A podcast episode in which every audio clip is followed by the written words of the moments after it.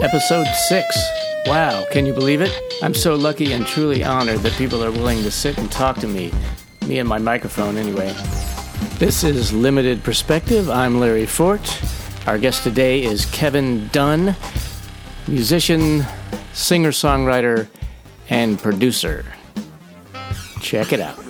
Your mom and dad, you know, Jacksonville. I was like the first of the TV generation. Yeah. It's one reason I have it. Now, I, I, I'm not entirely free of a um, southern accent, but, you know, Right. Huntley and Brinkley and Tom Brokaw and the like are why I sort of have the American accent, the media accent.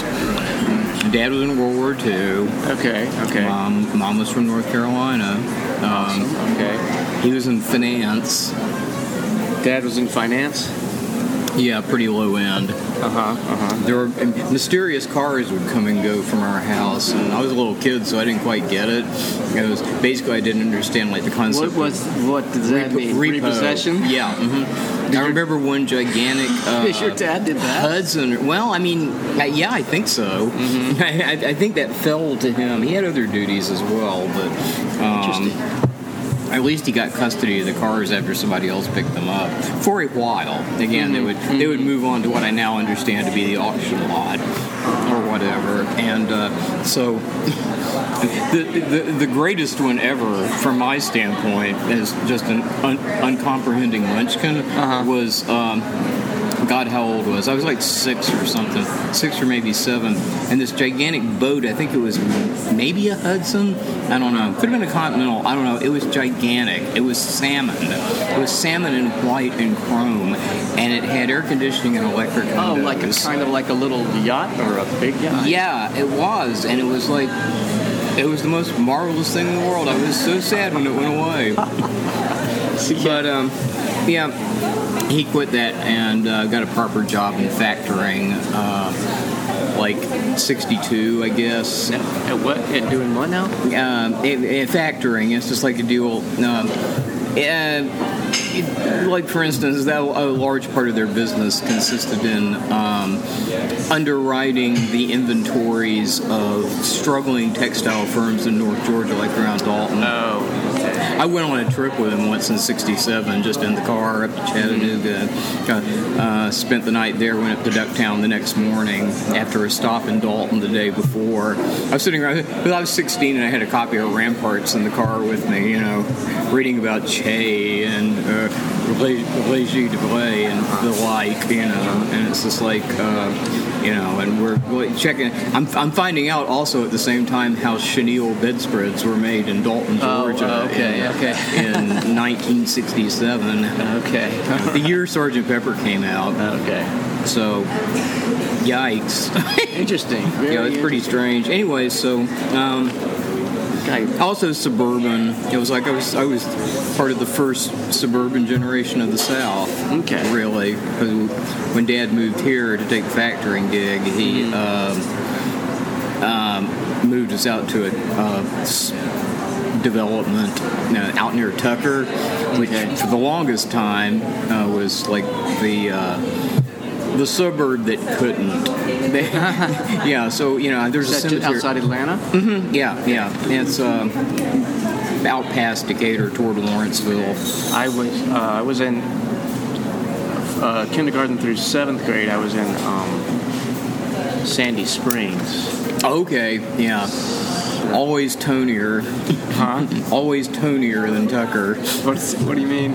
Oh well, well. T- I, I, Tucker was was uh, You must be right because I Tucker was country. Yeah, I never heard of Tucker. So Tucker is really country. I mean, it's it's, it's uh, like I think they incorporated recently. I mean, Uh-huh. they're they're like everything else that's uh, inside the perimeter is developing, and there's you know, an effort to gentrify. It's Uh-huh. you know, Oh, I see.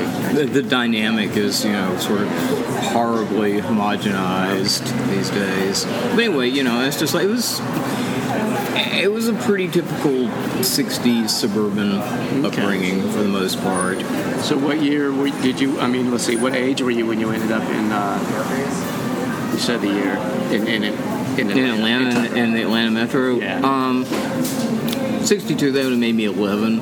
Okay. I turned 11 in 62. Sounds about right. So So that it was culture shock too because it was, was kind of country out there Yeah. at the time. It was, it was like mixed. yeah, yeah. And there were still basically farm kids that went to my elementary school. And that was Right, also right. when DeKalb County schools only had basically two levels. You went through seventh and then you went to high school. So there were oh, five oh, high oh, school. There was no middle school at the Okay. time. All right. That was an innovation that came, you know, in in the early 70s. As far as I know, I was gone. Was about the time I went to my family. Mom moved us to South Carolina. Mm-hmm. Stayed, we stayed with Grandma for a while, and then uh, that's when I. In Sandy Springs, I would have gone straight to high school after the seventh grade, Right. but they were in South Carolina. I ended up one year in middle school. Yeah, yeah. Middle school is like a whole tier of reality that Yeah, I've only heard about. My son went to middle school before high school, but you know, it was like, and I knew plenty of people who went, but it was like I was just on the cusp there. The way thing- I think of middle school is that's where um, that's where kids really start to get bad. you know, that's where the bad that's where the bad behavior really. it's when they begin to assume actual individuality. Uh oh. yeah, yeah, right, exactly. Oh noes. Potential for good and the potential for bad are both very high. Yeah, power so great it can only be used for good or evil. So I first learned about you through. Uh, I was. I had the opportunity to edit some converted Super 8 footage that Betty Alice Fowler took. ah, and uh, one of the one of the reels was entitled uh, Fans at Memorial Hall." So I, and then there was a there was some footage of the band, but you guys were small, and I think maybe there were some close-ups of band members that I was like, I don't, I'm not sure, and it was you know totally silent. So I think I picked you out. You had a big white guitar, and you were like, uh, you? yeah. I think I still had. Yeah, I still had my Les Paul back then. Before Yeah. somebody stole it as six eight eight. That was no. That was no fun. But I still had it then. I loved that guitar. It was beautiful, and yeah, and I also saw a, a recent video of your you playing with your son, and someone commented that it looked like you, and I, I realized how I figured Oh, was that the Boston gig, the Lily Pad gig? might have been. You Yeah, were doing a the tune called Nam. yeah, yeah, yeah, yeah. Yeah, yeah. That, that's, that was a, that was. Uh, we sounded good on that tour. You know, I was kind of my usual, you know, stiff. Uh, you know, I like you very much, and I will talk to you because I'm supposed to talk to you, but I don't really know. Ah. What, I don't really know what to say. And now a song. And now say no. I don't. I don't. You know, that's It's a that's painful. A, that's a unique. Uh, that's a unique skill to be the social presence on stage as well. I mean, it's a whole nother.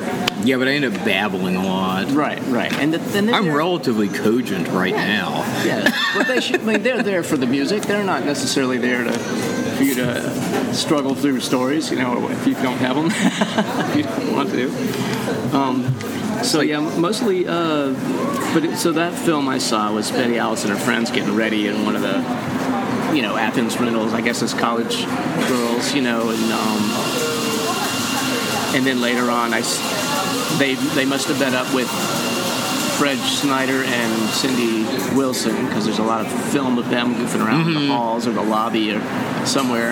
Yeah, They- yeah. Those were the clearer pictures of. um, That constitutes quite an archive. Yeah. Betty Alice's stuff. yeah, it was, I'm impressed with what, what she's done. I, I'll have to get her behind a microphone. Oh yeah, absolutely. So, what was it like um, being part of the scene when, you know, I mean, there must have been some vibe in the air. It was weird. Yeah. I mean, it was while it was going on, it was Alfredo and I and the fans Okay. were just so deadly earnest about the whole thing. It's like we were Right. Uh-huh. we were performing theoretical activity. Um, at least that, that's how we Sure. felt about it. Um, Well, it's fairly uh, involved uh, elaborate music too. You know, it's you know, you, It is, although it's, do prob- it's serious. probably not a whole lot more mm, chordy, you know, than say Bebop Deluxe or Mm-hmm. a number of other bands of that period. Uh, but uh, a lot of it came through in the lyrics. You know, and Alfredo is, you know, very passionate about his uh, particular. Um,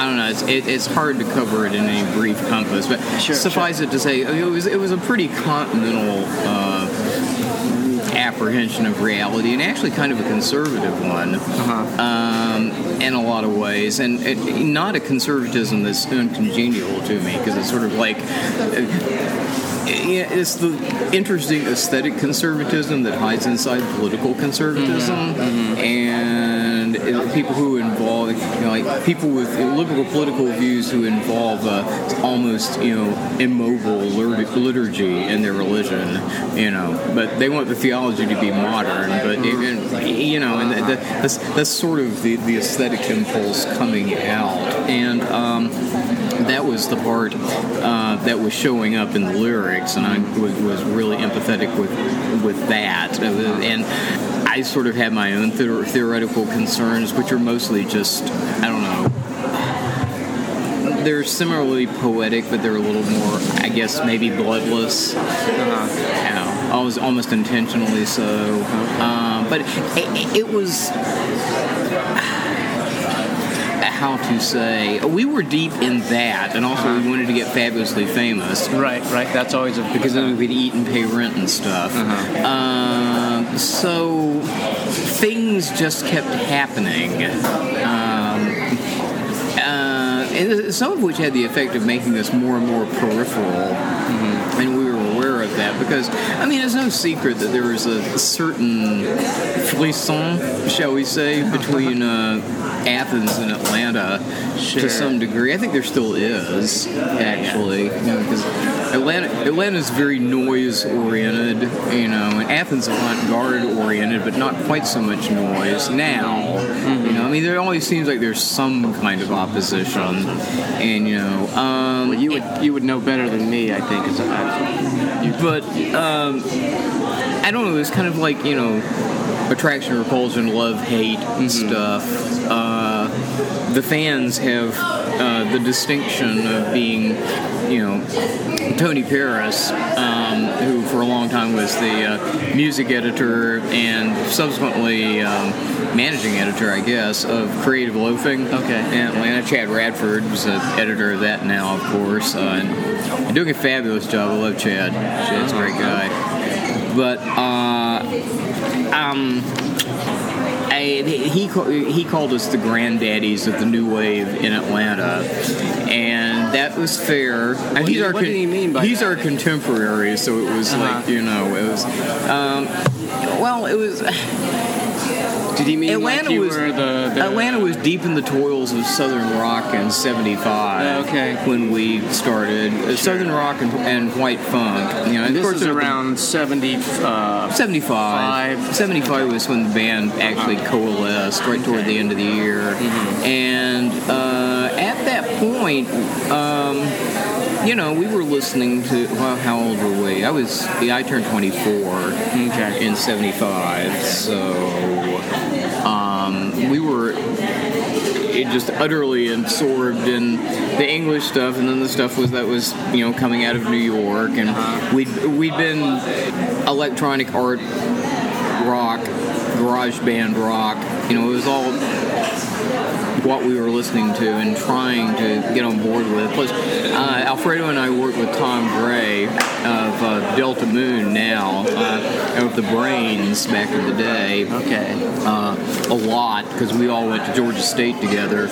Um, and um, he had a just quirk, major quirk. He knew jazz backwards and forwards, Okay. and imported a lot of that in. We, we had all sorts of little nonce groups, and Mm-hmm. never had a drummer. Like Uh-huh. uh, you know, the good jazz boys, Jolly Corpse, things like that. Uh, so it, it- there was there was a fairly eclectic mix there. I did some stupid things. I went to Cal Arts for a little while, Right. like for two two two. Uh, When, so oh yeah, so Cal Arts. At what period were you there, and did you end?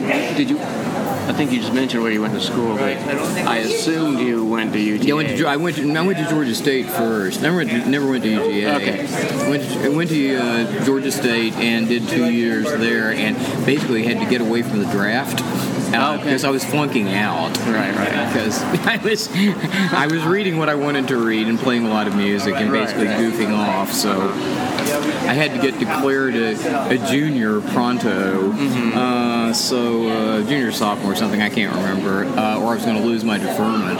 So Ah, basically, my, my father had died recently at the awfully young age of 51. Oh, geez. Yeah, yeah, hemorrhage. Um, and, um, that thunder? I, think it was just a truck. I didn't hear it, I keep yeah. expecting it to rain at any minute. It, it was yeah, it was forecast, but I don't think it. I don't think it really will. But anyway, so there's a little money floating around. So it's sort of like I basically wrote a hot letter. I heard, I heard about Cal Arts' uh, School of Critical Studies because they wanted to get the humanities credits for the arts. They just moved the school uh and j- combined Art and whatever else All right, all right. in, into the one unit out at Newhall, Newhall, Valencia, uh, and um, they um, were just they didn't want to bust the kids into UCLA to do their uh, humanities credits, so they just decided to do them there. And once they had the department, they said, "Oh well, let's just go ahead and do that." So they started granting uh, a, a degree out of the department, which was like you know. A, I think it was an MFA basically, you know, and they would they would specialize. So mine would have been in creative writing.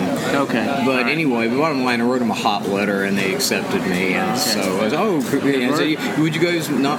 Would you guys mind declaring me a junior because I'm so awesome? And, Uh-huh. and so I can get, you know, be a junior. It's real important. to be a junior. nudge, nudge, wink, wink. Yeah, and they, they read that loud and clear, and so. There you go. I was done just for that, if nothing else. Also because I didn't need any money. Oh, good.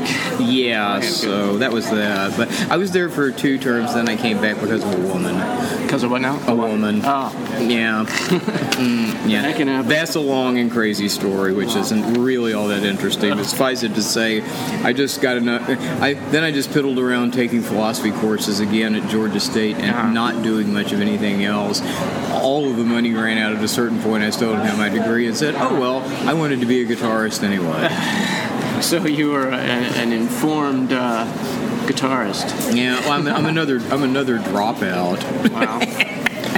yeah, but some of the well, you know, that's I don't know if that's Bill Gates is a dropout. yeah, yeah, exactly. I don't know if that's relevant as, as much as good is it good or bad. I mean, so I I feel like uh, well, I wanted to ask more about Cal Arts, but I I feel like maybe it was a mistake for me to stay in school. Like maybe I didn't do well because I didn't um, I didn't care about any of it. It's like when I once I realized once I started reading books about reading up on what I care about, I was like, oh, I, I do like to read. I, you know, this is a, You know, I my mind. You know, I was well into adulthood when I was like, oh, I can I care about reading and learning about things. I did not realize that. You know.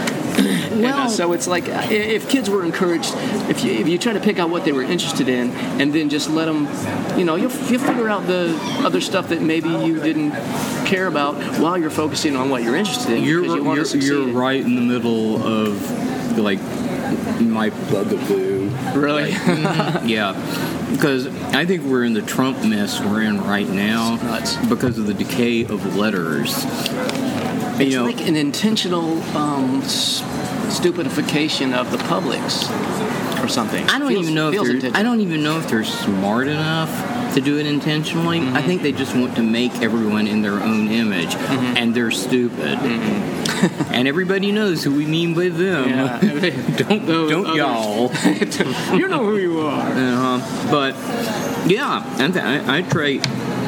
The day Ronald Reagan got elected, you know, I was still was like in full board Jeremiah mode. Mm-hmm. It was like this this is keep doing this and we will be at and then say stuff that then I would say stuff that basically translated to what life would be under Donald Trump. Mm-hmm. You know, It really and it's like and turn. boom, it's just been a steady progression with the help of the Democrats all the way down the line. Everyone's Mhm, right. everybo- everybody's played this stupid game. Everyone. And, um, you know, and frankly, I'm all for games. Remember, Yeah. you know, my, my model of uh, my model of how society should work. Mm-hmm. Johann, I never get this guy's name pronounced. Huizinga, uh, a Dutch. Uh, if historian and philosopher of history as much as, as that. Uh, the guy who wrote The Waning of the Middle Ages, big, big, big deal book. That two translations out of it, a recent one. It's, re- it's really good. It basically says that, among other things, the Middle Ages fell apart because the whole place was run by teenagers. But yeah, because all the adults had died. Oh, I mean, people who were 18 years old were running fiefdoms, you know, as a regular as, as a regular matter. But know, I wrote this book called Homo Ludens, Playing Man. Okay. And he basically analyzes the activity of culture as just elaborate gaming. Mm-hmm. It's what we all do. it's one of the sure. reasons I'm not a doctrinaire socialist because uh-huh. there are people whose game is the one upsmanship oriented exchange of markers of value. And it's kind of like, okay, you can do that. Um, and you can do it under restrictions, just like you can't take peyote and drive. You know, peyote, taking peyote should be all right. Driving while taking peyote should probably not. So all hail self-driving cars. but but same deal. Go play your little game of capitalism because you know you actually do fulfill a, sort of a useful function, and that Yeah, you yeah. get more money moving than would just through various sorts of bartery, commercey things. And we also know that some of it's going to stick to your fingers because anybody who trades into a commodity, the miller gets a little extra flour. The guy who trades in money gets you know a little more coin. yeah, sure. So go play your game. Let me play my game. Right. You know, I, I do art music game. Mm-hmm. Uh, I do. I'm going to go play at the old folks' home, and then I'm going to go record this awesome, uh, you know, EBow piece. You know, or at least I'll think it's awesome. Uh-huh, uh-huh. And what's this, what good what use society makes of it will be a lot like what it makes use of it now. We'll put it on the internet, and maybe some people will hear it, Mm-hmm. or maybe I'll go play at somebody's barbecue and get some barbecue. Exactly. Yeah. yeah. And in the meantime, society will make sure that I have health insurance, a roof over my head, uh, get proper training of whatever it is I need for what I need, and go to the doctor. Yeah, yeah. Oh, it's pretty. Yeah, It's pretty- simple enough. It is pretty simple. It's like there's there's capitalism is awesome, but right now, if we had pure capitalism, then gasoline would be ten dollars a gallon, and It can't exist and God knows what all. And there and if there's not regulation, you know, uh, some guy running a business is no more um, moral or than than than me or my uh, or my you know five year old child or whatever. You know, I don't have a five year old child. That's but th- it's like if people are selfish and imper- imperfect, and if you don't regulate business, it's just like they're gonna they're gonna take more. It's like it's like the difference between poison and medicine. Mm-hmm. It's all a function of the dose. Right. You know. Exactly. Exactly. Yeah. Yeah. Yeah. You Don't- know, don't and just the scale of the operation, what, how much is useful, Mm-hmm. you know, um, how much is innocuous, Mm-hmm. um, and that could be useful. I mean, a lot of it just has to do with commonality is logical. Yeah. I mean, we live on a little rock po- poised in nothingness with a 10 mile thick uh, envirosphere, you know, to keep us breathing and hydrated and fed. And that's it. You know, against billions and billions, maybe, of light years. Right. Right. Of right. Right. nothing. This is it. It's a closed system. You know, And why isn't everyone, uh, especially our leaders and lawmakers, why aren't they using that type of perspective and and business people using that type of perspective when they're miserable education. I mean, right now you can point to 50 years of miseducation.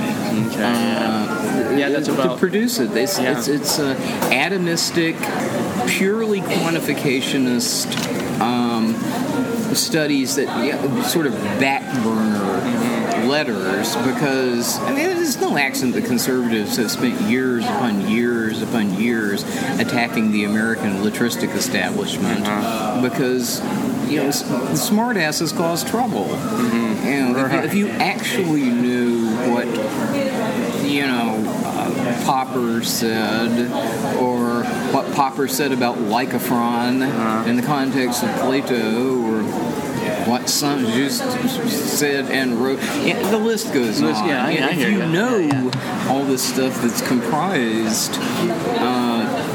Within the ambit of letters, Yeah. i- you're going to, among other things, you're going to be a lot less likely to reinvent the wheel. And capitalism really depends on replication. I mean, as it's presently modeled, Mm-hmm. Yeah. it's like, well, this was a thing. Let's have 40 of them. Mm-hmm. You know, how many things like mailboxes, etc., can we have? Right, A couple hundred. Some will fail. Oh Yeah, yeah. well, that's their idea of moving the money around. In addition to just the straight up banking type stuff and investment stuff. Okay, Mm-hmm. Whatever. They, it, it gets out of hand. It's like a cancer. Yeah, it's teratological. And here, I mean, here's something. I'm just going. I'm just like simplifying. You know, what? living with the current reality. It's like I could almost, and I think most people would. I could almost go along with being um, manipulated, stolen from, and taken advantage of. Or if, if I had, if I wasn't constantly watching news that made me afraid or paranoid or distrustful of my neighbor, if I wasn't, you know, if I had like food and shelter, and I, and I knew I could afford to go to the doctor. You know, it's like I would. You could almost be the billionaire class could pretty much do anything else they wanted. Well, here's an unpopular opinion. Without me grumbling, Right, right. Well, I watch Formula One, you know, so I don't, I don't mind rich men having their fun and Yeah, yeah, just yeah. letting me watch. Exactly. You know, that's Yeah. why I say it's their game. Have your Yeah, game. yeah. They're, what they do in the Williams team is about as distant from me as what they do on the street every day, except for the fact I get to car- watch the nice cars go vroom vroom. Car cam, best Mm-hmm. yeah. thing ever. really, it is because I mean, if they if they like particularly when they use the right from the nose perspective, Oh, you can shit. Actually like it's like being if you like- focus right, it's like being in the car. You're anticipating the curves. You know, you, you even like if you focus hard enough, you almost start to feel the G's. it's it's cool. I love Formula One. So rich guys, fine, go Yeah, ahead. yeah. What you do. Hey, hey, this is the unpopular opinion. I understand the historical role that unions have played Right.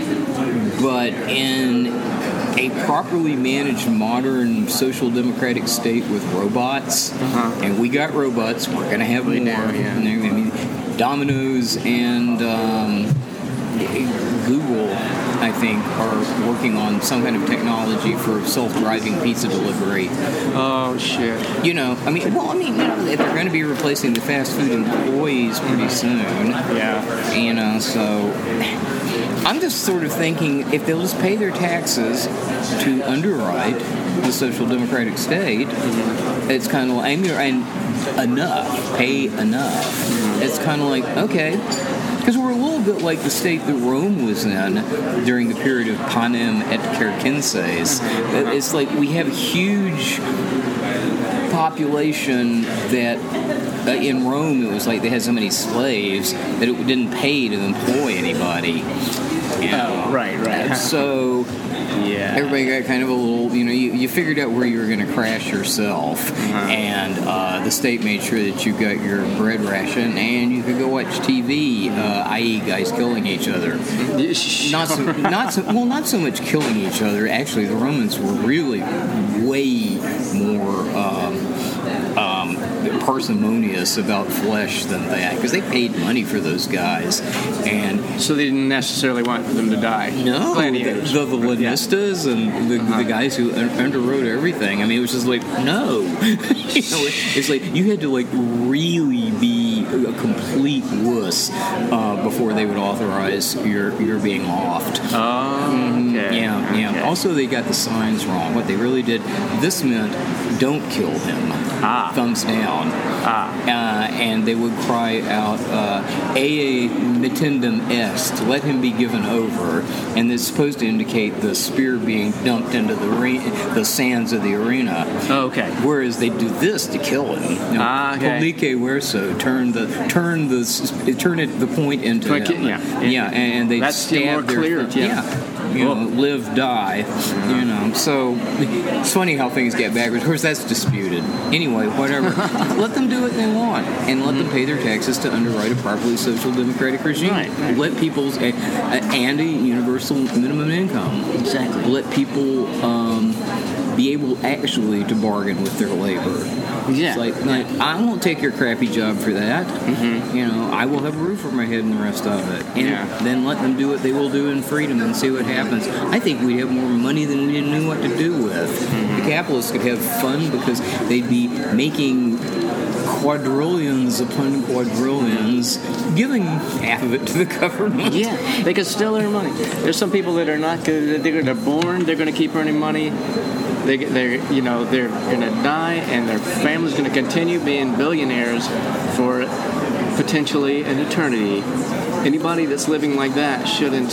I mean, the, the only problem is they don't. They didn't grow. They didn't grow up in the same world, so they don't have the same perception. But Like Mnuchin's wife, I can't figure that out. whose wife? It's Steven Mnuchin, the uh, the Oh, Treasury yeah, Secretary, yeah, yeah. getting off the plane and hashtagging all her clothes. What? Yeah, it was like they like chartered a plane. Uh huh. No one's quite sure who paid for it. Uh huh. Mr. and Mrs. Treasury Secretary. Um, to go watch the eclipse.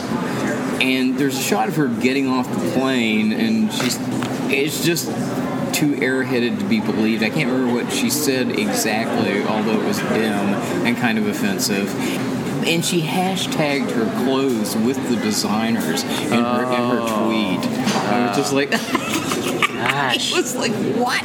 Yeah. And everybody blew up. Not as big as they blew up over The Melania's, you know, four-inch stilettos or whatever the hell they were. But I know. I try not to get nit- nitpicky. I, I try not to jump in on those criticisms. However, it's just another uh, illustration of that. You know, it, it's not it's people that grew up. It's not necessarily their fault that they are that they're that clueless. But If you it have- your fault if you're not, at some point don't realize you need to start trying to pay attention and I don't know, Dunning-Kruger effect. huh? The Dunning-Kruger effect. is that? Oh, it academic corroboration anyway of uh-huh. the. There, the it basically just corroborates the notion more strongly that the less you know, the less you are likely to know that you don't know. yeah. I mean, your epistemology is set up to where you don't even know the categories that you can cognize. Right. So that way it's easier to let millionaires and billionaires think that they deserve it and it's the fault of the poor and they're they're like all Oh, well, I mean, just You know? technical stuff. Uh-huh. You know, just basic, you know, mechanical things. And crazy stuff. Like, they were, they showed a focus group from Emory. Mm-hmm. Uh, Peter Hart was conducting it. Of voters from the last election. This was just held, apparently. And it was about 10 people. It was at half and half not Trump voters, other Mm-hmm. Trump voters. Everybody expresses horror. Yeah, uh-huh. Surprise. But um, right, right. I can't remember, but some at what the exact percentages were, and if it broke down between the two groups or not. But apparently, a majority of some component of the assembled uh, focus groupies eh, didn't know who Robert Mueller was. Okay. Right, right, right. It's like how? How do you not? There's he's in some form of news anywhere. Yeah. Robert Mueller, the guy who It's like happening could now. could do Trump. I Yeah, mean, yeah. you how do you not know this guy? Um, and that's just like one tiny example of the many voids of just valuable practical information that's um, just not available to a gigantic swath of the public. And to hear them talk, it was just like they were describing all of the Trump behaviors and affects and everything else that were perfectly manifest to anybody who'd been watching him for the last 25 years. Yeah, yeah, yeah, yeah. Before he was on, before Twin Peaks was on, Yeah. you know, and he was the same obnoxious jackass. I mean, he was just some guy who got in people somehow, you know, back in '85 or wherever. He seems to have emerged sometime around the beginning of Reagan's second term. I can't remember for sure. It seems like he's always been here, and he's always been horrible. Yeah, yeah, He's yeah, never yeah. not been horrible. and they're all right. like, how How did you not know? And certainly during the campaign, he was like flagrant. You know, it wasn't like Well, I mean, the whole handicap, Yeah. uh, it, it disabled reporter business. Eh, eh, uh, yeah. Why would you think that? I mean, are, are you even human? Yeah, yeah. I have yeah. said recently, you know, it's Not- like yeah. maybe not. I'm fairly sure now he's there, there's, there's reason to believe he's a saurian extraterrestrial in a human suit. It's really true. Well, like like like the whole and the and the thing like uh, like he the um you know my dad gave me a small loan of thirty million dollars. You know, it's like okay, now I know you don't understand anything because you somehow think you built your empire, you know, on your own and start. He could have freaking fucked up and lost all that money and still had a couple million and survived and Handsomely. yeah, and keeps handsomely and cl- claimed claimed to be a success. So it's no, you didn't. People like you did not start from the ground up. You're not a rags to riches story. You're not somehow a successful businessman. You know, that never he, he never uh, he never went hungry or didn't have a roof. What's the old Jim? He lived in luxury since birth, and so he yeah. It's like It's the old Jim Hightower thing. He was, uh, you know, born on third and thinks he had a triple. okay, So yeah. It's, you know, I that's I, an oldie but goodie. Shout out to Texas.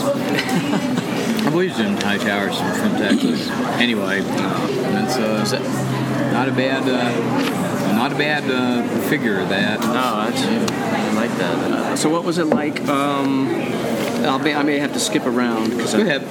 What- I've, I've been skipping around. Okay. Oh, I, oh, you know, I wanted to go back to Cal Arts. So, um, Oh yeah.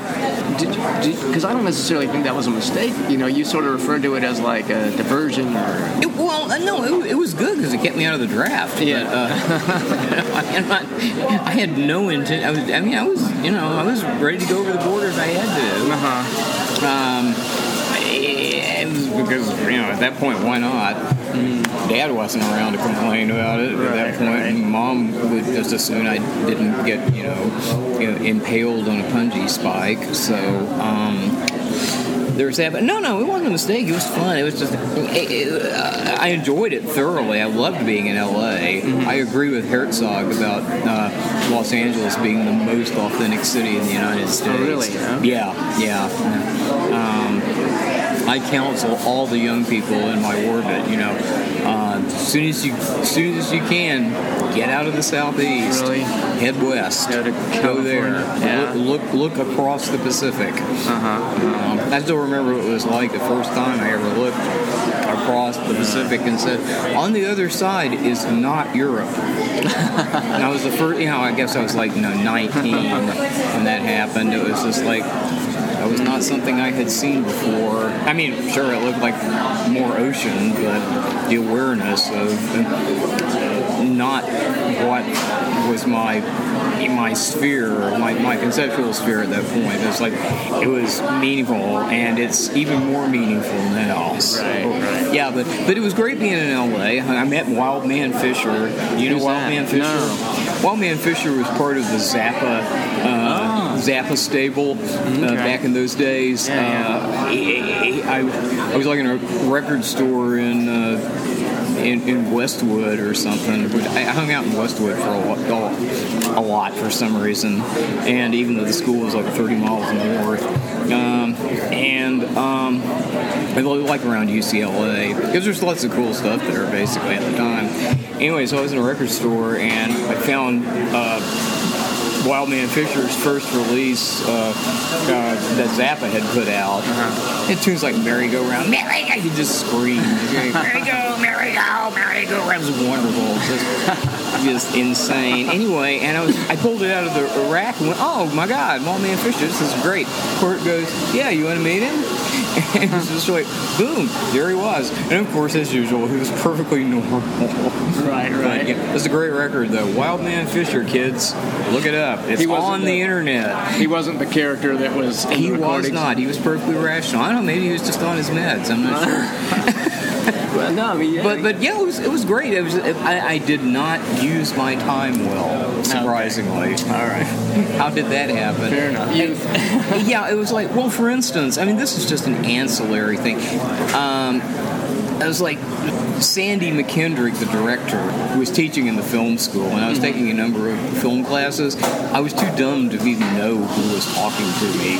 Okay. You know, okay. for starts, you know, I did see a whole bunch of good movies where I saw like the Battle of Algiers for the first time. Uh, but the worst part is that uh, Subotnick was teaching there, and, and he had the booklet, you know, and I could have just, you know, gone in and taken the course. Okay. But my roommate and I, for some reason or other, he, he was like a, um, a garage punk uh, of, of the early 70s from Indiana, and uh, he influenced me to a very considerable degree. And I wasn't big on electronic music anyway. It was sort of, I was sort of a, you know, drawn toward toward it and simultaneously derisive of Sure, it. sure, I can understand. So anyway, you know, we had this standing joke that the new Cal Arts building looked a little bit like the Starship Enterprise had crashed, and. Uh, we were walking down the halls one night, and I could hear stuff coming out of the lab, and we were giggling about how stupid it was.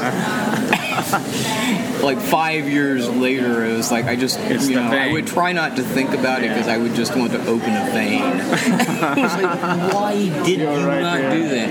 And, and talking about the stupidity of youth, that's like my standing auto example. It's like, yeah, don't give anybody younger than yourself grief about that because that's like, from an aesthetic standpoint, this just about the worst decision I ever made. So that kind of colors what I, I piddled around with a lot of poetry and phony anthropology. We had one guy who was an outright fraud. Claim, he was teaching a course in Kabbalah. what now? And, in Kabbalah, the uh, it, it's um, Oh, the oh the. yeah, Kabbalah. yeah, yeah. About The, uh, the thing that the thing that Madonna mysticism? is into Yeah, the yeah. Uh, the bastardized I have a small pop version. of- Yeah, yeah. and um, eh, so he, like he starts off with what he's claiming is a you know sort of an obscene uh, ritual meal, and I'm sort of going, yikes, this is weird. Well, gosh, he has a degree from the Oriental Institute. I did a couple of classes with him and said, no, this is just too weird, and I dropped it. It turned out he was a complete fraud. He had no degree from nowhere. Oh, hilarious. Yeah, maybe. A, maybe. On the other hand, the guy who taught my Mesoamerican uh, archaeology uh, course was uh, he was a. Uh, a Goldman Medal winner, you know, so he was the real deal. But I mean, it was just I could I could have done similar courses at Georgia State for a lot less money. So, but anyway, so I mean, in some ways, it was it was a wasted opportunity because I only went back to Atlanta because they finally had the uh, lottery and uh, they got in touch with me right after and basically said your number is so low that you will not be called up unless they nuke Los Angeles. So why don't you Oh, okay. like you know drop drop your deferment for six months and we'll just take you off the books. Uh, so to wow. a certain extent, because you know, fate. If I'd stayed in Atlanta, I'd have gotten two. Yeah, yeah, yeah, yeah. So you know, I'm, I'm not complaining about it from that standpoint, No, but no. it's still. Hey, you it- had a life experience, so no matter what. the other aspect of it is that I just, you know, yeah, I, I blew some really significant chances to acquire musical uh, acumen. For sure, I, was, was somewhat more hard won uh, and, and done with lots less, less good equipment. Well, so in that way, uh, Vietnam was, I mean, it was such a, a ho- ho-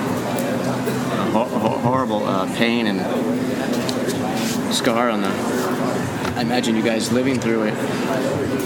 Where uh, I listened to Marc Maron's interview with, uh, uh, oh shit, Al Gore, and and uh, just you get a picture of guys dealing with possibly being called and you know and Yeah. and then family. It's just it seems so sad as well. It was it was So uh, it was pretty awful. And, I mean, it seems like the worst of it happened while I was in high school. Uh-huh. So, you know, we were choosing up sides though. It was like because all the freaks were you know Mm-hmm. completely against the whole business, and the uh, mm, one one member of my uh, class, Skip Holcomb. Skip what now? Skip Holcomb. He was actually in. Name uh, sounds familiar. yeah, if, if memory serves, he was actually in Carter's White House. Really? You know, so we had some, you know, establishment types. you know, I mean, not not conservative establishment types per se, but you know, definitely the sort of guys who would, hmm, whenever we were, you know, fulminating against. uh Whatever awful they didn't thing happened, in, yeah. whatever happened in Khe Sanh that day or whatever. I remember though when the Tonkin Gulf incident happened. I just it's in that tune you heard, Nam. There, it, it, it uh, the second verse is basically a portrait of me uh, listening to the news of the Tonkin Gulf incident on the you know seven o'clock NBC News and knowing that you know it, it was it, it wasn't going to end well Yeah. basically. You know, and I'm like, what was that, 64? I guess it's 64 when the Tonkin Gulf incident occurs. Yeah, because it's after Kennedy's dead. And it's, uh, you know, I'm going, I'm like 13, you know. like, not even that. So what probably was the incident though? What what exactly? Oh, uh, was, it was supposedly Vietnamese fired on a patrol boat about uh, maybe a destroyer. I can't remember the, the, the craft. It was bigger than a patrol boat, but some craft. It was a U.S. vessel specifically, not a Vietnamese one that we had some uh, had some uh, personnel on. It was it was definitely U.S. Navy supposedly, and subsequently it was shown basically to be a lie. Just to Gosh, what a surprise! But that was the pretext. forget for going in. Mm-hmm. Yeah, yeah, Okay. yeah. I mean, they were Okay. they were just itching to do it, and the Republicans were They need a goosing reason to get the public behind it. yeah, so. Oh dear! Look, an outrage perpetrated on our. I mean, they shot the ship. There wasn't even a, a casualty, as far as I recall. I- Don't hold me to that, but it's like So many. Yeah, it This was. this conversation could go other places too, and but uh, um, I told you there'd be a bunch of yeah. words. Um, Damn words. I just um, I listened to a podcast uh, with a woman that wrote a book about her, and this this is what this clicked back in my head, and also there's another documentary. I guess Ken Burns did of Vietnam. I don't know, but uh, this woman ha- has written a book about her story as a refugee, and she left Vietnam with her family and another family on a boat like many people did, um, and tens of thousands, uh, or I don't know, a large number of refugees attempting that died, you know, or ended up in bad situations. But uh, it, and this is in 1981 when she left at the age of 11, and so you know, in my world, the Vietnam War had ended, and I was and I like was kind of an oblivious sort of '80s kid. So, and I was maybe a little bit older than she was at the time. And I'm thinking that I thought, you know, in my from my perspective, the whole war was over, everything's better. And it, no, and there's still people suffering, trying to get out of the Oh, yeah. country Oh, yeah. because of what happened. So, It, it, it was just hugely, insanely unsettling. It was just. It was it was my, my first taste of the uh, decentering effects of democratic government in the uh, in, in the uh, last third of the 20th century. I was like, ah, and, and it's only gotten worse. Yeah, yeah. There's right. I Seems like I try to remain Le- less death. improvements. Yeah. Okay. we have we have better weaponry and smaller theaters, in which we accomplish just as little. yeah. Right. Exactly. Maybe. I mean, it's the same story. We could just bomb everybody into atoms, yeah. but we're not quite that vicious. So we just go in and say, well, if we can just do this Yeah. jujitsu plus Yeah. killing two or three wedding parties by accident. Oops, sorry, We just need. Yeah. sorry, hello, and I just hope we can creating rely on. Hundred more terrorists for the 18 Right. people we just killed. Right, right. Nice work. Yeah. Exactly. so terrible. It is. Well, let me transition into. Uh, Candy Crush. Threat or menace? What? I don't know. That would be Um, a transition. I, um, well, you're, the fans were together for four years, five years. Mm, four and a half, somewhere in there. Says Toward the end, it, it, things sort of petered off. We were about ready to do a tour when um, internal tensions finally made the unit's continuation un, um, untenable. yeah, fair He enough. said in corporate speak. But yeah, bands break up, and so I, I was just gonna say probably as a rule, four or five years is pretty good, you know. But Four or five years is not bad if you had, had really high expectations and were going at at least. I mean, for me, it was really high intensity. I'm I mean, it's, it's I'm a lazy schlub, so that's not saying much, but that was pushing it back then. And after five years of that, and no real success, and people are starting. We're, we're young, Yeah. we're growing apart. and that's what I think you don't realize uh, that stuff takes time until you're older. You know, like it takes a little more. Yep, Doesn't- yep, that's true. Well, It was. Uh, I don't know. It's too bad. Um, a lot of stuff. A lot of stuff should have been reported and wasn't, and some that was is still out in limbo, waiting to uh, see the light of day. Oh, okay. Probably won't be until after I'm dead, mm, maybe not. for a variety of reasons. Yeah, I don't know. I mean, it's like Well, what was it like? Uh, I read that you are you uh, co-produced the Rock Lobster with the guy at with guy at DB.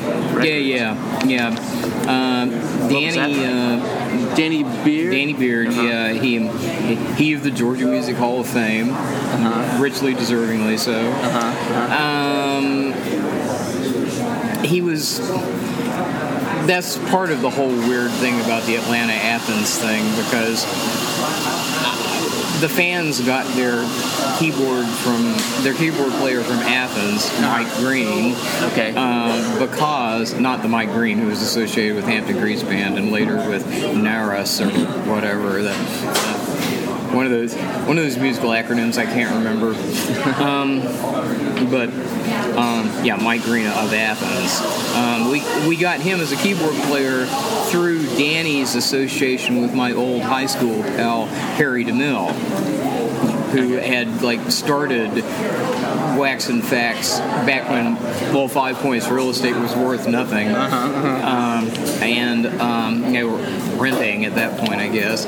Um, and I don't remember if where they started it together or if they started it together or anything. Uh, you know, I'm not sure. Actually, I guess so. I guess uh, Harry had it going and Danny joined with him, and uh, but we knew Danny, so therefore uh, Mike was recommended to us. We're having a devil of time getting it. We'd finally gotten a drummer after all these Okay. years. We're having a devil of time finding a keyboard player, and Danny basically said, "How about my pal Mike? We tried him. He was great. You know, he was quirky and modernist, and uh, we had a synthesizer for him to make noise on, which made him very happy, and um, that's how that went. So consequently, that was how we got the Athens connection. And Danny knew everybody in the bees, and you know, well, he knew everybody in Athens, certainly the music scene, and. Uh, uh, when the bees had attained a certain level of uh, uh, popularity uh, in Athens, Danny's all like, "Let's do it. Let's." Uh, let, let, let, let's let's get this recorded, and I was uh, I had done one project. Uh, had been on one. I hadn't done anything in the way of actual production except you know putting my oar in the water about mm-hmm. the tunes for the fans because we did like a seven inch, thirty three and a third RPM, what we called an EP uh-huh, at the uh-huh. time, Yeah. which is funny because it went right on the 45 only jukebox at CBGB at 33, and was like you know we had a version of Telstar on there, Yes, I you know, like little ants with the horns. Was great. Swell. Yes, ha ha So ha. no Everybody one- got a big laugh out of it. I don't hear that Yeah. much. And those char- characteristic of my musical career generally. But, uh, but terrible. so terrible. yeah. So anyway, so yeah, I had the most experience, so I got tapped to be the guy who was gonna, you know, sort of be the Sherpa more than anything, and just show everybody how to put their headphones on, Uh-huh, and and to interface with the engineer on the project. Okay, um, all right. Bruce Baxter. So that that's how I was in on it. I was Uh-huh. like, uh, um, it was the usual production sort of thing. I had some. Uh, I, I had some you know suggestions. Some were Mm-hmm. you know the, the more merely mechanical ones were accepted. The more creative ones didn't necessarily Mm-hmm. fare so well. The most interesting one, in a way, uh, there are two of them. Uh, one was that I wanted to put a ring modulator on the uh, guitar in the down down part. Uh huh. Yeah. Yeah. Uh, yeah, and it's because you know because that would be cool to have the pitch go up as the uh, downness happened because bubbles rise, of course. Uh-huh. That that was uh, I wasn't Rhett Davies, so that didn't uh, that didn't fly. okay. And Davis, I should say Davis. All my English friends hate it when I say that. I'm like an American. I always D A V I E S. I always pronounce it Davies. Davies, right, Davis. right, right, right. Just Davis. It's like as in Ray. but anyway, um, so there was that, and then there was this thing on 52 Girls Uh-huh. where one of the oscillators on the Farfisa, on the bass oscillators, was Uh-huh. dead. So whenever you played that note, you'd get the pitch, the, the, the actual keyboard pitch, but not the not the octave below. Uh, And so there was basically kind of a hole in the bass. And the bass to 52 Girls is a pretty, you know, simple one five flat seven octave kind of blues thing. Um, and it was interesting because with the hole in the bass, there is this little funny cycle set up between Keith's drums and the bass, where every now and then there'd just be a little tom hit out in the air, boom, just like that, just clear. And I thought it was the greatest thing in the world.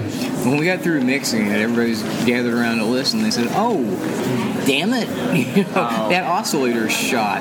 And I made a big, big, big. You big wanted to keep it and Well, I did. I, then they yeah. did for the first Okay. five thousand copies. So anybody who's got the first five thousand copies of the DB single, one, one, one of the first five thousand of the DB single. Um, of Rock Lobster and 50 Girl has my production of, uh, you could call it, uh, of 52 Girls. Everybody else has the one where they went in and recut the bass and for the for the next run of uh, singles. So have to go back and re-listen. yeah, there, the there's actually a difference between the two. Okay. Discographers take note. All, all 12 of you listening. no, I'm sure there will be millions upon millions. Right? Huh? Listen, millions upon millions listening to this. Listen, Our uh, this, our this podcast? Yes. Oh no, yeah, not yet. not, You never know. no, it's maybe not quite, uh, not quite fifty. Uh, Fifty would be ambitious. 50's good. Yeah, That's but, better um, than most of the audiences I've had at my gigs since 2000. Yeah, that's I know. That's uh, Not counting Art Rocks. it's, it's it's just not. There's a few people become big successes, and then I guess others. You know, it's what is it? I've What- been working for the footnote most of the time. For the what now? The footnote. Footnote. I know. As long as I survive in this, as long as there are some audio files and I survive in the scholarly literature for 300 years, I win. Okay. I think I won't be around to see it, but that's okay. I think it's My heirs and assigns will think it's hilarious. Well, talk talk to me a little bit about your solo career because it's it's pretty. I mean, I listen to. Uh, well, I guess this is a collection of of something. Uh, what did I listen to? I listen. I listened to your Bandcamp, so I listened to No Great Lost and the Imperial. Oh, the the, the uh, miraculous miracle of the Imperial Empire. Yeah, yeah. Now my my newest collection, which dates back to. Some of them tunes are really old, Uh-huh, actually. uh-huh. I, I- there, there are some tunes on there that I wrote back in, uh, gosh, 84, 85. I Okay. think lockdown might actually have happened in some form or another back when I was still in the fans. I'm not sure. Uh-huh. But some, a lot of them are uh, newer in that, 2009 or so. And did you have did you have collaborators? Or did you do a, a lot of it yourself? Um, Robert Schmid played kit on uh, a lot of uh, a lot of the album. I played drums myself on a certain amount of it. I played drum, I bass on a certain amount of it, and my son Malcolm Uh-huh. uh, played bass on uh, some other cuts. You know, it's just kind of a mix. Um, all of the keyboards except one that I can think of are me. Okay.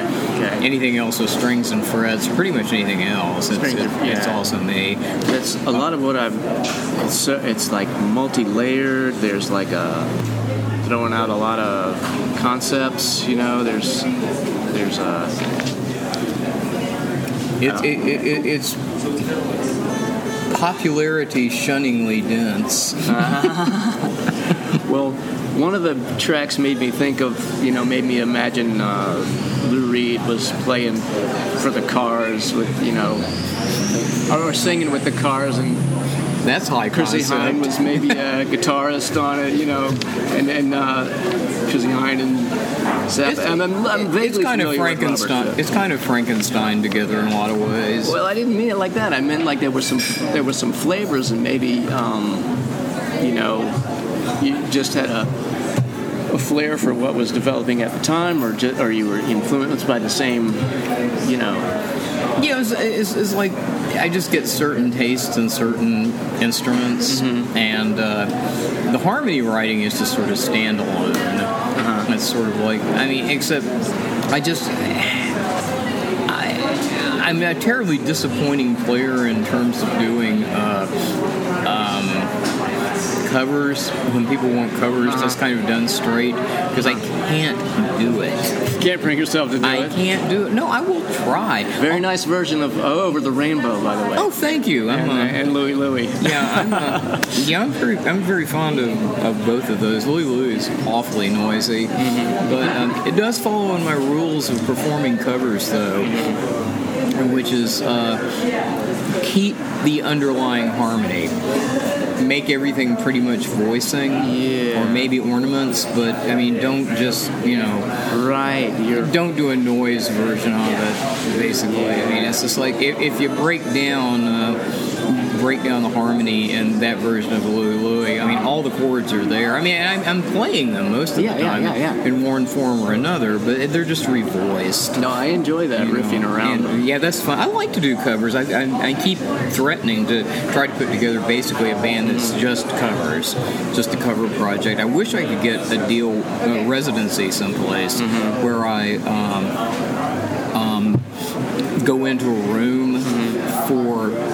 Some protracted period of time, say three months at Uh-huh. least, for a test period, and, and be there every Tuesday. And the idea is that play the first show, and then there's like stuff out on the tables, and it's like only those who actually show up get this privilege. And it's like, well, what do you want to hear next week?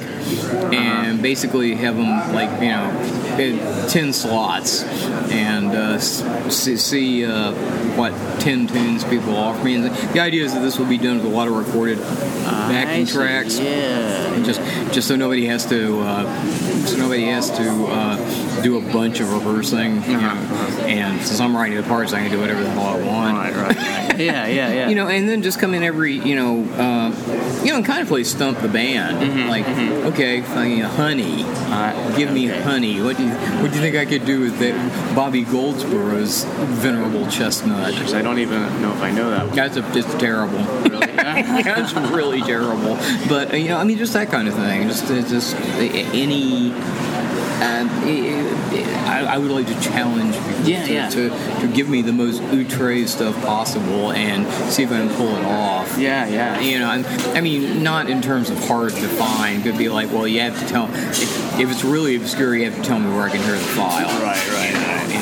And that kind of thing. But that would be fun It would be- because yeah, one yeah. one reason rock and roll is just still so immature in a lot of ways Mm-hmm. is that it never really wrestled in an interesting way with its back repertory. How do you And its own great American songbook.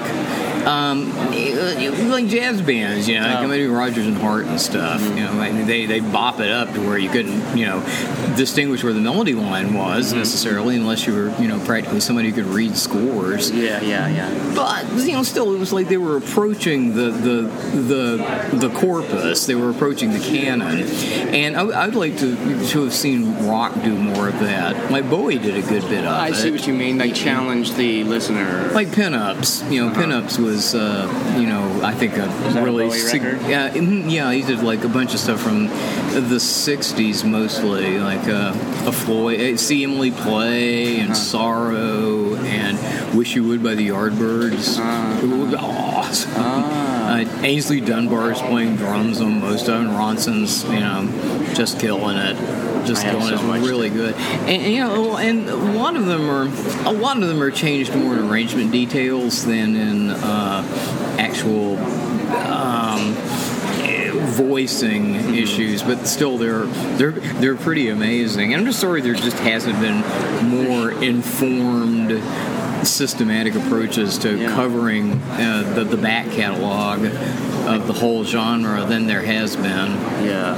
I'd love to go out and do that for like you know, you know the blossom, the blossom dairy of art rock. Yeah. Now, you, now at Hendershots, you know, every Tuesday until he dies.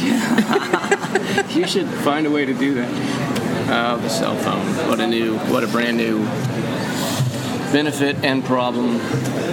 Oh yeah, Complicates. that's it's nice having our our Starfleet communicator on us at all Yeah, times. exactly. I'm, I, I like. I'm not casual about it. I keep mine in the front pocket. Mm-hmm. You know, I, I work at, Oh, hell yeah. at UGA. We have a lot of students everywhere and some interns. Always in the back pocket. They, you know, usually there's cracked glass, and I'm just, you know, if I, I have Just nightmares about cracking a glass, you know, I can't. You know, there's no. I can't. This uh, rubber baby buggy bumper I got here, Oh, I have one.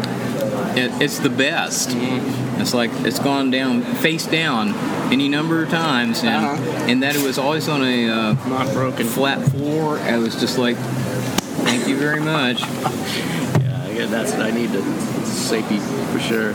Okay, you also uh, you also co-produced a, a little bit of Pylon.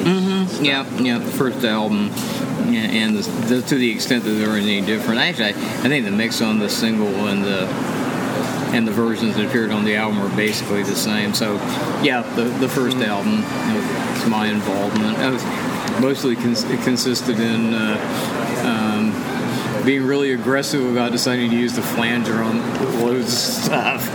Let's do this.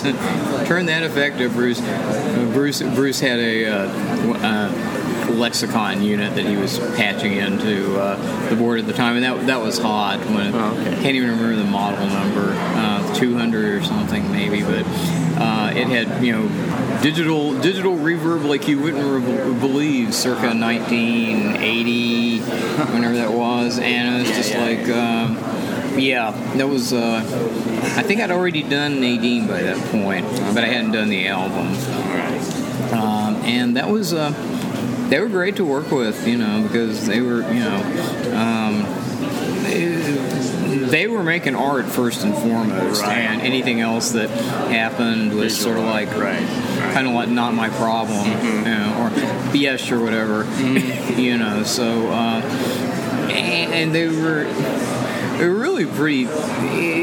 A nice mix of the jolly and saturnine in terms of their approach to things. So it was like enthusiasm came when it was appropriate, and s- soberness came when it was appropriate. and uh, I was, I don't know, and I was like, oh, that was an enjoyable experience, and I, uh, I'm, happy um, that. Uh, you know, we've, we've, we've kept a collegial relationship, you know, all of us ever since. You know, very, very, very sad about Randy. yeah, yeah. Pylon Reenactment Society is, of course, you know, quite amazing. Little bloom.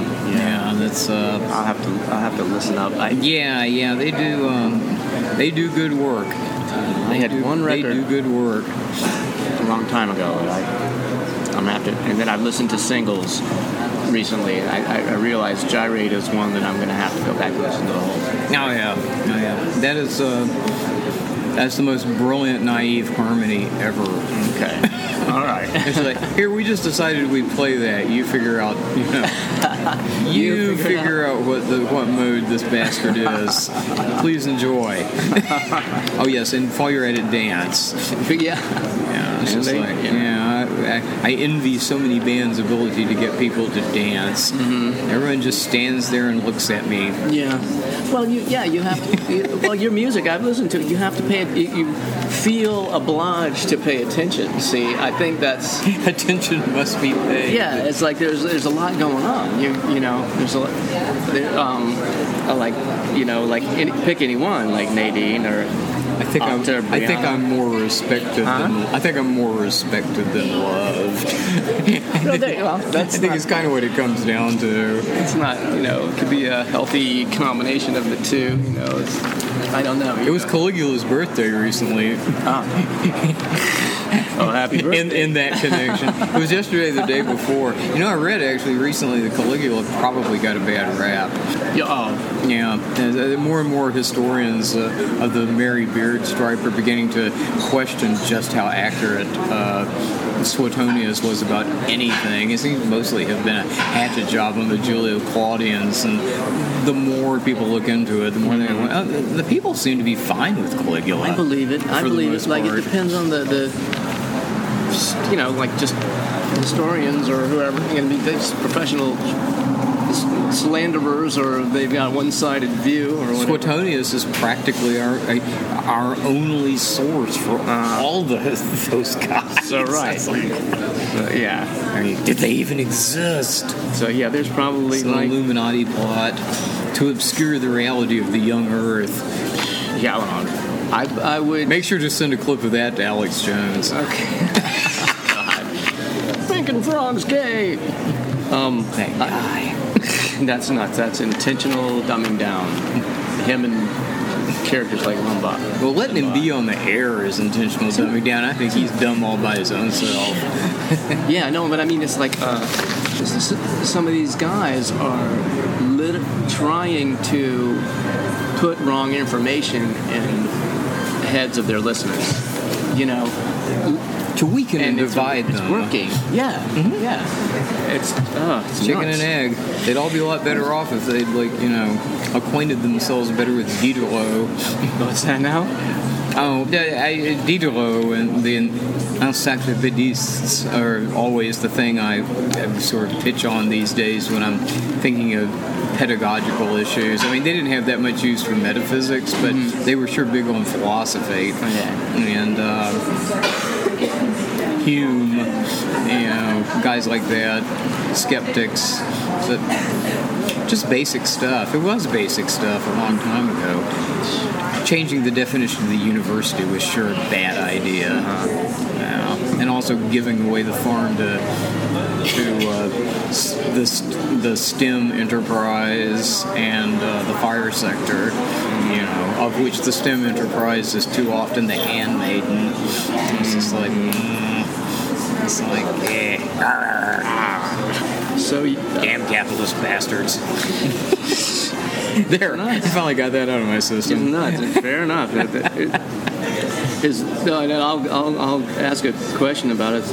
The miraculous miracle of the Imperial Empire. Mm-hmm. That, that whole album is a comment on starting from Reagan, the kind of downfall of the Yeah, yeah. it- it's a- politics in society. Yeah, I, I remember. I remember I had some something very specific to say about that at one point. and yeah, it does. It does sort of just chronicle, you know, where we were up to that point, and then rather imagine where it might go after that. Uh-huh. I think it tracks it pretty well, actually. Yeah.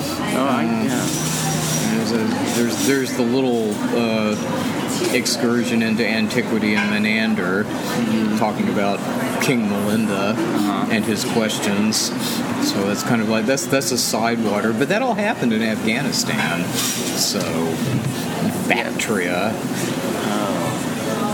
That- I guess that's a little south of that. Sogdiana. No, But yeah, that, it, it's a concept album to a certain extent. Um, the show is political, that's Yeah. for sure. Yeah. I shouldn't say to a certain extent. It is entirely a Well, it's it's yeah, and it's not necessarily it's not that easy to discern because there's stories and poetry and you know yeah. I mean, well, I try not to make it didactic. yeah Because that's the, greatest sin of all. And now, improving art. Be, im- be improved, little auditors. you know, it's just like, man, no, that's no good. so yeah, I try to I try to avoid the obvious. It's sort of the opposite of, of Horace in, uh, in, in, in avoiding the obvious. I become obscure okay all right a little bit too much sometimes. so if I want to get a uh, basic introduction or uh, appreciation of uh, philosophy who should I what, what, what should I read Hmm. Wow, you know, uh, you know, I don't know what the best thing would be uh, right now. I just went through the basic, you know, I knew odds and ends before I got into undergraduate, and then I just did, you know, the two historical surveys. And so any of the handbooks, mostly, would be good.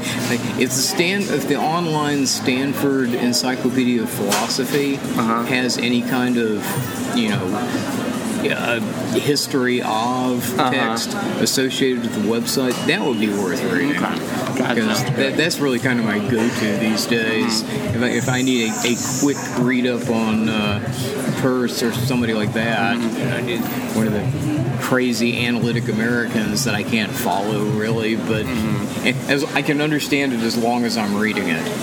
right right I'm not quick, but that's useful. But Okay. I mean, just I'm, I'm a big believer actually in pedagogy through lists and and en- encyclopedic pedagogy, where you sort of say, well, here's the list of things that are included in here, and this is what each one of them means, and here are the books you could go read if you really want to. But it's more important that you understand the framework uh, informedly than every Than the little every damn last epistemologist Yeah. or everybody's epistemology. I mean, to know the branches, know what they do, know who's in it, know general views, and um, I think learning in general would profit from that more because than what it's doing right now. Because you know. one thing that I just hammer over and over these days is the um, is ought problem in Hume, whom I mentioned earlier. Uh-huh. And I, I'm putting this on my Facebook page constantly because I, I really think it's it, it's critically germane mm-hmm. to where we are at the moment. From an ethical standpoint, Hume pointed out that you can't get an ought from an is. Okay I mean, you can you can means- enumerate all the physical properties of nature and all the rest of it. You can be able to manipulate them, quantify them, do all manner of things from it. It provides you no information at all as to whether I should kill you and take your stuff. Uh-huh. Because the only the only thing nature teaches is that superior force overcomes inferior Uh-huh. until everything runs down. That's all there's no guide for action in it.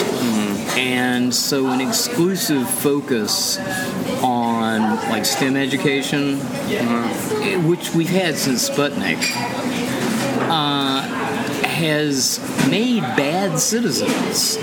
Right. It's- they need to have a rounded out understanding. Well, I, Yeah. more than that, I think it's just the, the role of quantification beyond you know being able to you know a judge scale and do enough math to you know work up to decimal fractions and uh-huh. percentages uh-huh. and maybe to work compound interest. Uh-huh.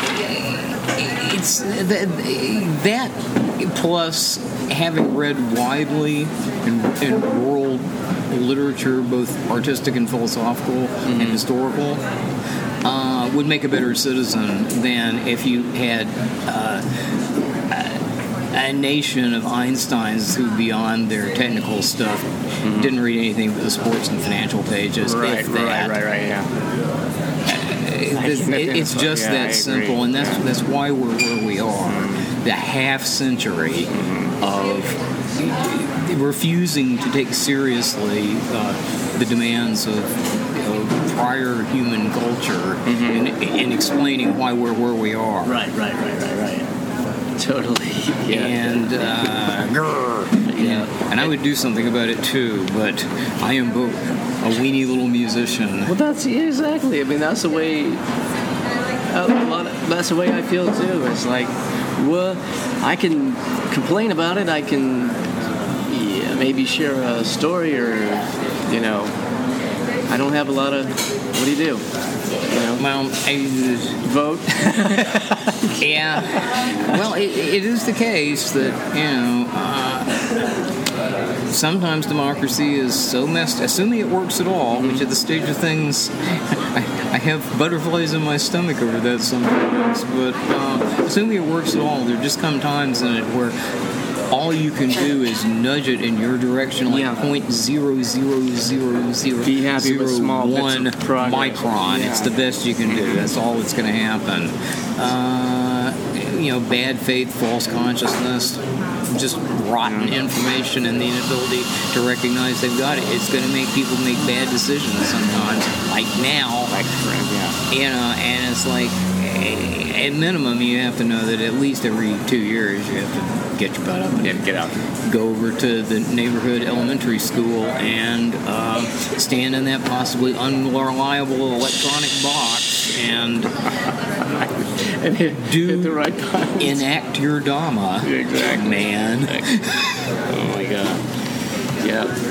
Gotta do, even if it's a little bit. You gotta do a little bit it. at a time. You gotta do it. I had like discussion with my wife last night. We're like, we're all there's a lot of intelligent and capable people. Why haven't we changed?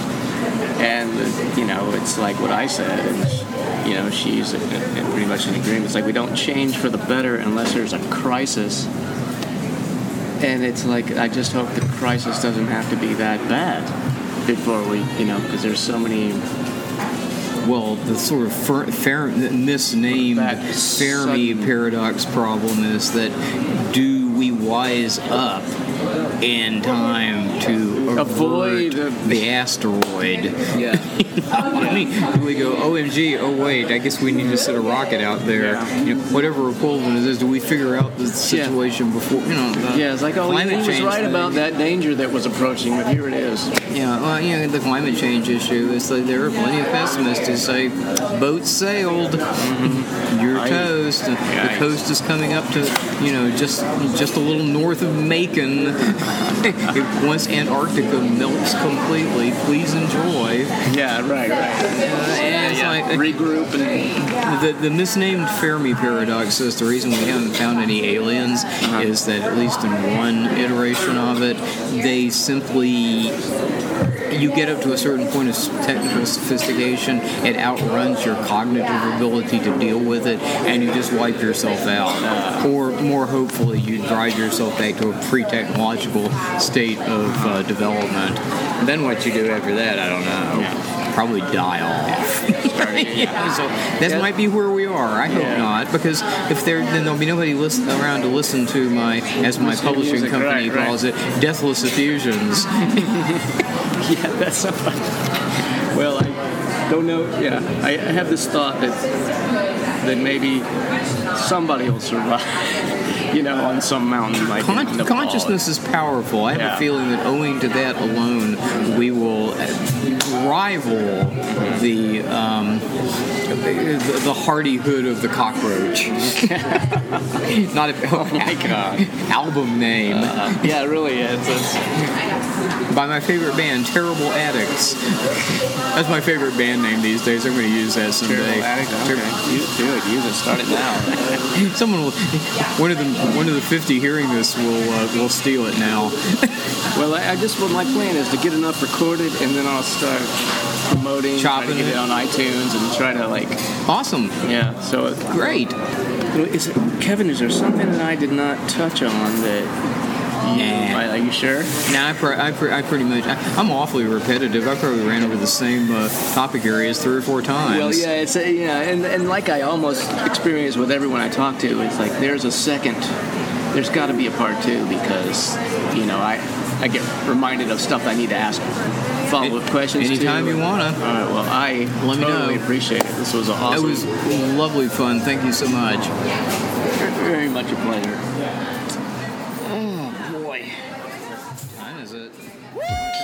Well, it was really great to talk to Kevin. This could have probably gone on for another hour, so I'm going to have to make another appointment with him to talk again. Thanks, everybody. This has been another episode of Limited Perspective.